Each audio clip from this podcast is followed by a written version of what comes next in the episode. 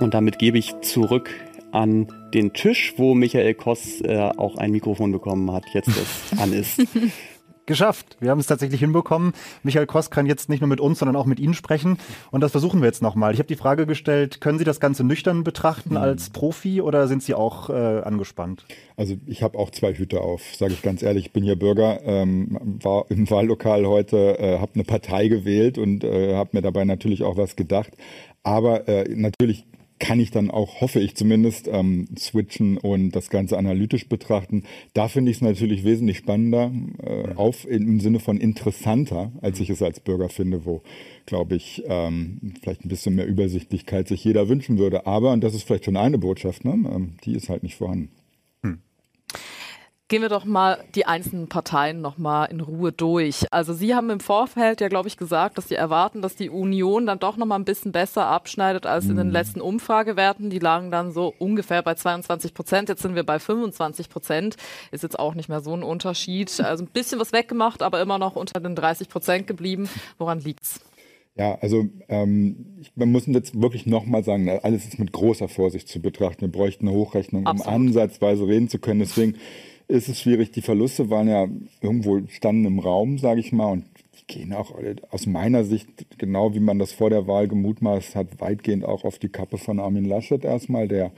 unglücklich agiert hat. Ich glaube, das wird man sagen können, im äh, Wahlkampf sich als Oppositionskandidat stilisiert hat, wo ganz klar war, die Nachfrage ist eher nach ähm, jemandem, der Regierungsamt äh, als Bonus einbringt, wie das dann Olaf Scholz eben hinbekommen hat. Aber, und jetzt kommt das Aber, es gibt strukturell würde ich Deutschland als nach wie vor konservatives Land bezeichnen. Und das hat eben so diesen kleinen, so er denn auch am Ende vorhanden ist, nochmal Swing hin zur Union gebracht und natürlich immer gern genommen der Gott sei bei uns des Antikommunismus. Mhm. Das äh, hat sicherlich auch noch mal das eine oder andere Prozent von Leuten, die dann vielleicht doch noch lieber zur FDP mhm. gewechselt werden, rübergezogen. Und man muss ja auch sagen, Laschet ist ja ein traditioneller Last-Minute-Wahlkämpfer. Er hat ja schon bei der NRW-Wahl und auch beim Kampf um den CDU-Vorsitz immer auf den letzten Metern noch einiges gut gemacht. Ne? Ja, also auf jeden Fall. Ähm, und das muss ja auch gar nicht zwangsläufig an ihm liegen. Aber ich glaube, hier ist es wirklich auch erstmal einfach, man muss schon sehen, von wo die Union kommt. Und mhm. da, dass sie dann noch tiefer fällt, das war, denke ich, also das, hätte man, es gab früher dieses Gesellschaftsspiel Mancomania, wo man eine Million verjubeln musste. Selbst wenn man es darauf angelegt hätte, war das nicht mehr zu schaffen, aus mhm. Unionssicht, glaube ich, noch mehr zu verlieren.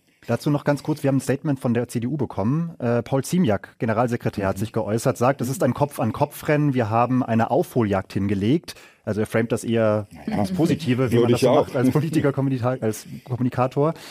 Jetzt geht es darum, wer kann eine gute Regierung für Deutschland bilden. Nach den Zahlen gibt es die Möglichkeit für eine Jamaika-Koalition. Derweil freut sich auch die SPD, wenn wir die Statements angucken. Zum Beispiel äh, sagt Hubertus Heil, es zeichnet sich ab, dass es ein grandioser Erfolg wird für die SPD. Das ist ein Vertrauensbeweis der BürgerInnen für Olaf Scholz und er ist verdammt stolz auf äh, seine Sozialdemokratie. Jetzt ähm, die Union hat ja auch im Vorfeld immer wieder das Narrativ bedient, sie waren vor einem Linksrutsch und die SPD hat nicht klar benannt, dass eine rot-grün-rote Koalition auszuschließen wäre. Scheint Ihnen jetzt aber, wenn wir die Zahlen aktuell angucken, nicht unbedingt geschadet zu haben. Nicht so sehr. Ich glaube, das hat möglicherweise dann doch eher sogar der Linkspartei geschadet, interessanterweise. Ähm, ja, die SPD muss dazu sagen, sie feiert sich jetzt für ein Ergebnis, für das äh, Per Steinbrück in die Wüste gejagt worden ist. Aber äh, da die Erfolgsbedingungen für Volksparteien sind einfach gar nicht mehr vorhanden. Es gibt auch eigentlich keine Volksparteien mehr. Deswegen werden die beiden jetzt, also Union und SPD, auch realistisch bewertet. Und angesichts der ähm, ursprünglichen Umfragewerte vor einem Jahr, einem halben Jahr, drei Monaten, ist das natürlich ein Erfolg für die SPD, ja. Absolut. Wer jetzt die Nase vorne haben wird, ist, glaube ich, noch, wird noch lange nicht absehbar sein.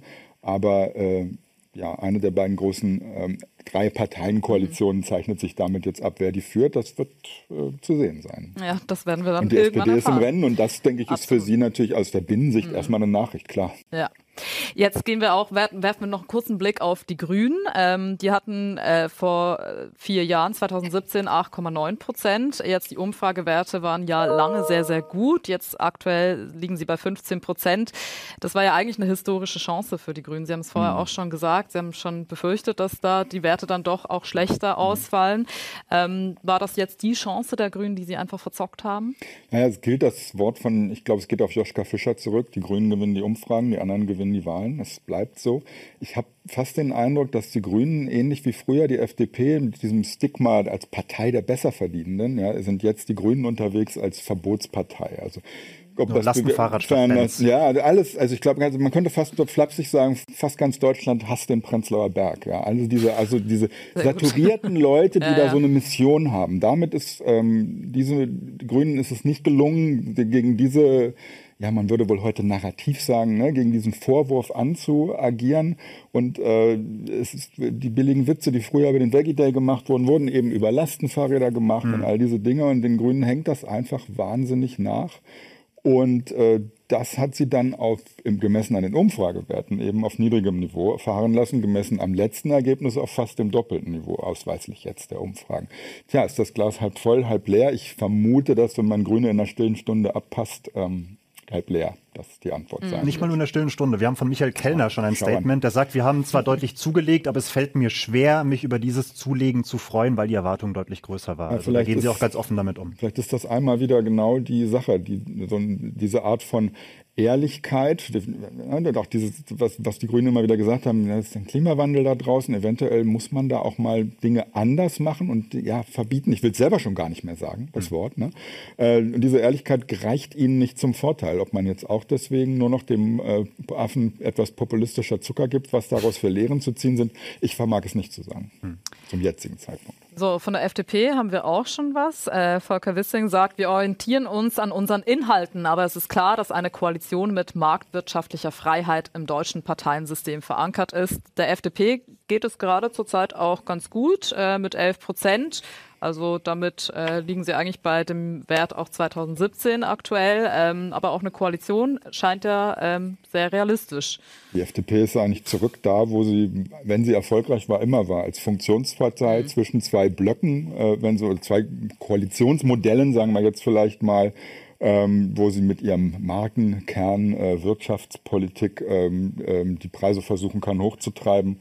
Ja, ähm, das ist eigentlich fast die FDP in der, in der guten alten Zeit der ganz alten Bundesrepublik im drei, zweieinhalb Parteiensystem. Ne? Union, SPD brauchen dann jeweils noch den einen Partner.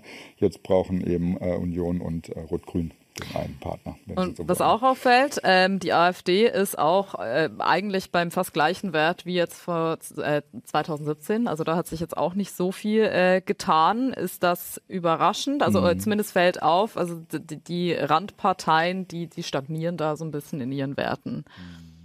Ähm, also wenn Sie die AfD ansprechen, ich meine, ich würde schon sagen, das ist eigentlich eine Nachricht. So still, wie es um mhm. die AfD gewesen ist. Sie kamen nicht durch mit gar nichts.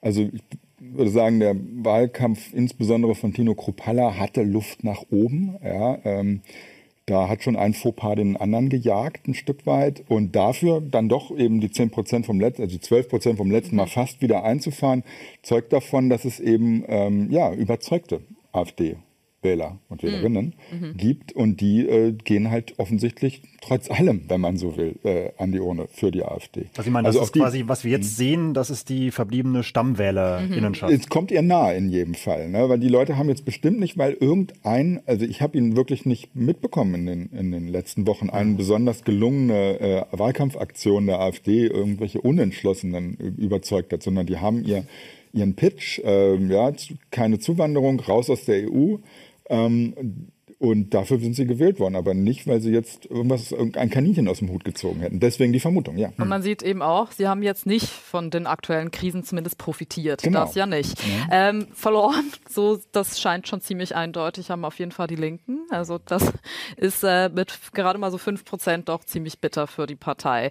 Ähm, was ist da genau passiert? Sie haben es vorher schon kurz angesprochen, mhm. äh, dass äh, so ein Koalitions, äh, die Koalitionsoption Rot-Grün-Rot, äh, vor allem der Linken geschadet hat. Äh, was gilt es jetzt zu machen in der ja, Partei? Das ist natürlich die Gretchenfrage. Ich könnte mir jetzt äh, quasi verschiedene Hüte mhm. wieder aufsetzen. Ich wüsste Ihnen schon zu sagen, was Sarah Wagenknecht raten würde, ja, eben ja. auf ähm, sozusagen äh, durchaus zuwanderungsskeptische Personen zuzugehen mhm. äh, und denen einfach erstmal einen vernünftigen Sozialstaat in Deutschland, ich sag's mal vor, vor, ja. vornehm zu, sagen, äh, äh, zu raten. Ähm, Ja, das denke ich wäre eine Möglichkeit. Also fehlende Parteilinie. Eine andere, ja. Genau, eine mhm. andere, die glaube ich auch durchaus ähm, ähm, ja, erfolgversprechend sein könnte und eigentlich auch schon praktiziert wird, aber natürlich aus nachvollziehbaren Gründen von den Linken kaum thematisiert wird, ist sich wieder mehr auf diese Ostparteiwurzeln mhm. zu besinnen. Schon klar, damit verliert man im Westen, aber wir werden schauen müssen, ob es da überhaupt groß was gibt, genau. wo man genau. noch abschmelzen ja. kann im Westen. Äh, jenseits vielleicht des Saarlandes, bin ich mir nicht sicher.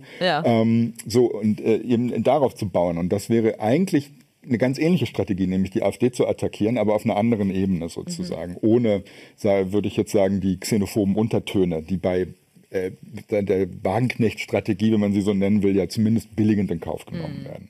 Ja, das sind vielleicht zwei Möglichkeiten. Ja, oder man fusioniert. Das hatte ja Oskar Lafontaine mal vorgeschlagen, aber der hatte sich das bei den damaligen Umfragewerten, glaube ich, andersrum Bisschen vorgestellt. Bisschen anders vorgestellt. Aber das wäre natürlich auch grundsätzlich. Ja. Die Union hat lange Parteien links, rechts von sich aufgesogen, ja, im deutschen Parteiensystem. Auch die SPD kann Parteien links von sich aufgesogen saugen. Schauen wir mal. Ja, absolut. Vielleicht noch abschließend, bevor ich dann an Janis wieder übergebe, haben wir hier auch noch ein Statement von Susanne Henning-Weslow. Äh, es ist ein schwerer Schlag für die Linken, sagt sie. Wir haben bereits vor dem Wahlkampf viele Fehler gemacht, die wir nun aufarbeiten müssen. Ich glaube ja. Ich würde noch mal so ein bisschen allgemeiner mit Ihnen jetzt über dieses Bild, das wir sehen, nach dieser mhm. ersten Prognose sprechen. Es lagen noch nie in der Geschichte der Bundesrepublik so viele Parteien so nah beieinander in einem relativ engen Korridor, würde ich es jetzt mal nennen. Ist das für Sie als Politologe äh, eine schöne Sache, weil es irgendwie ein wahnsinnig spannender Forschungsgegenstand ist? Ja, also das meinte ich vom Eingangs mit dem, dass ich analytisch natürlich sehr interessant finde. Mhm. Wir sehen, und das wäre mir jetzt wichtig nochmal zu betonen, wir sehen ja einfach einen gesellschaftlichen Wandel, der sich im Parteiensystem abbildet. Ganz häufig hört man ja, die Parteien hätten wieder diese und jene Wählergruppe nicht erreicht und man habe ja überhaupt nicht mobilisiert und man repräsentiere ja auch nicht also ich muss ganz ehrlich sagen, ich sehe das nicht so kritisch. Ich sehe einfach eine Gesellschaft, die stärker fragmentiert ist als in den letzten Jahrzehnten, ja, durch die Konflikte laufen, die sich nicht einfach so unter einen Hut, das, damit meine ich unter das Dach von zwei Volksparteien bringen lassen, wie das früher der Fall war. Ganz konkret haben wir diesen klassischen Links-Rechts-Konflikt, ja, den gibt es immer. Wie viel soll umverteilt werden? Wenn es nur den gäbe, wären Union, FDP, SPD, FDP und äh, Linkspartei wahrscheinlich froh. Aber dann gibt es da eben noch einen anderen Konflikt, den würde ich mal als ja, transnational im Sinne von eben nicht mehr innerhalb eines Nationalstaates verhandelbar ansehen. Migration, ganz handfest, ja, die Europäisierung, Klimawandel. Mhm. das sind Themen, die Grüne und AfD groß gemacht haben und sie können nicht beides in dem Sinne vereinen. Ja, das ist ja allen klar. Also ich glaube, das ist Teil der Erklärung auch, warum die Grünen verloren haben. Alle wissen, wenn wir diesem Klimawandel da begegnen wollen, dann wird das Geld kosten. Aber wir schieben es halt lieber noch raus. Mhm. Ja, so. Nee, aber wie gesagt, deswegen, äh, und wenn Olaf Scholz sagt, er macht da irgendwie eine ökologische Transformation des Industriestandorts und das kostet keinen was, dann wissen Meist alle. gesagter Satz in den Triellen, glaube ich. Ja, ich glaube auch. Ich habe ihn äh, äh, tatsächlich im, von ihm jetzt noch da im Ohr.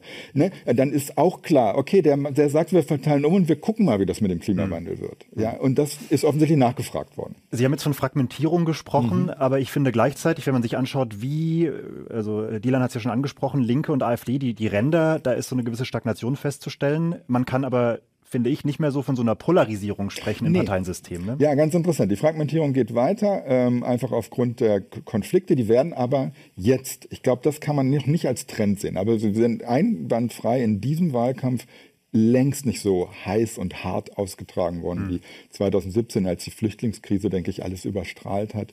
Diesmal hat eben Afghanistan, es mhm. hätte ja die Möglichkeit gegeben, äh, aber ich hatte das Gefühl, dass die AfD noch nicht mal viel versucht und dass auch keine Nachfrage danach ist, wieder die so viel Gift zumindest, sage ich mal, reinzubringen wie beim letzten Mal. Das hat dann eben auch den Parteien an den Rändern nicht genutzt. Ähm, auch der linke Flügel der Linkspartei, der, ja, der hat sich dann auch ein bisschen zurückgezogen, eben in dieser Phase, wo es darum ging, äh, ja, sind wir eigentlich doch am Ende bereit für eine rot-rot-grüne Koalition? Mhm. Ja, da werden jetzt alle, da werden die ähm, ähm, ähm, verschiedenen Flügel in, in, in, beiden Parteien versuchen, ihren Honig zu sorgen und zu sagen, wir müssen noch härter, nein, wir müssen jetzt wirklich moderat. Und das wird interessant sein aus der analytischen, ja. weniger aus der Bürgerperspektive, wenn ich ehrlich bin, äh, aus der analytischen Perspektive sich anzuschauen, welche äh, innerparteilichen Strömungen sich da an den Rändern im Parteiensystem jeweils durchsetzen. Gibt es denn da Erfahrungswerte, wenn man jetzt als Politikwissenschaftler auch mal in andere Länder schaut, mhm. welche Folgen das demokratietheoretisch auch weiß nicht, parlamentspragmatisch haben kann, wie es, wie sich das ausgestaltet? Ja, also ich meine, man kann, äh, man muss jetzt auf jeden Fall also ein Kardinalfehler, möchte ich mal so sagen, ist schon gemacht worden. Ja, wenn man eben diese Unübersichtlichkeit hat. Und soweit habe ich ja die Parteien auch verteidigt und gesagt, ja, die verschulden ja nicht gesellschaftliche Spaltung. Das wäre ja auch noch schöner. Mhm. Ja, aber dann im Vorfeld herzugehen und zu sagen, diese Koalition, die wollen wir aber nicht und jene wollen wir aber auch nicht. Also die Kanzlerin, die noch Kanzlerin würde sagen, das ist nicht hilfreich. Ne? Ähm, das ist auf jeden Fall schon mal eine Lehre, die hoffentlich dann jetzt, wo es schon wieder halb zu spät ist, gezogen wird, ja, dass man in, in die Koalitionskonstellation äh, äh, dann auch offener reingehen muss. Und das ist kein Umfallen, sondern einfach nur der Umgang mit einer gesellschaftlichen Praxis, weil die Alternative, die es dazu gibt, zu komplexeren Koalitionsmustern. Die will ja offensichtlich auch keiner, das wäre eine Minderheitsregierung. Könnte man machen in Deutschland, ja. Aber äh, ich glaube, da gibt es jetzt noch keine Fanbase für. Ähm, so die aufzubauen, äh, ja, habe ich mir durchaus auf die Fahnen geschrieben, aber ich habe da keine äh, Erwartungen auf, auf, durchschlagende und vor allen Dingen äh, nahe, zeitlich naheliegende Erfolge. Ja. Ja. Deswegen, ähm, man wird eben jetzt verhandlungsoffen in die Sache reingehen müssen und ähm, ich, ja, ich glaube, das wenn die Umfragen oder die Prognose jetzt nicht völlig falsch liegt, ja, das werden Union und SPD versuchen, gegeneinander zwei Koalitionen jeweils auszuverhandeln. Und ja, also Weihnachten dürfte Angela Merkel noch Kanzlerin sein. Okay, das ist doch mal eine These. Äh, wie, äh, ja, wie, wie es jetzt weitergeht, das werden wir noch in der nächsten halben Stunde sehen, weil dann wird hoffentlich die erste Hochrechnung auch tatsächlich da sein. Wir hatten sie eigentlich schon für die letzten Minuten erwartet. Es dauert etwas länger als erwartet. Aber das soll uns nicht stören. Ich danke Ihnen erstmal, Herr Koss, fürs Kommen. Vielen Dank Ihnen beiden. Danke.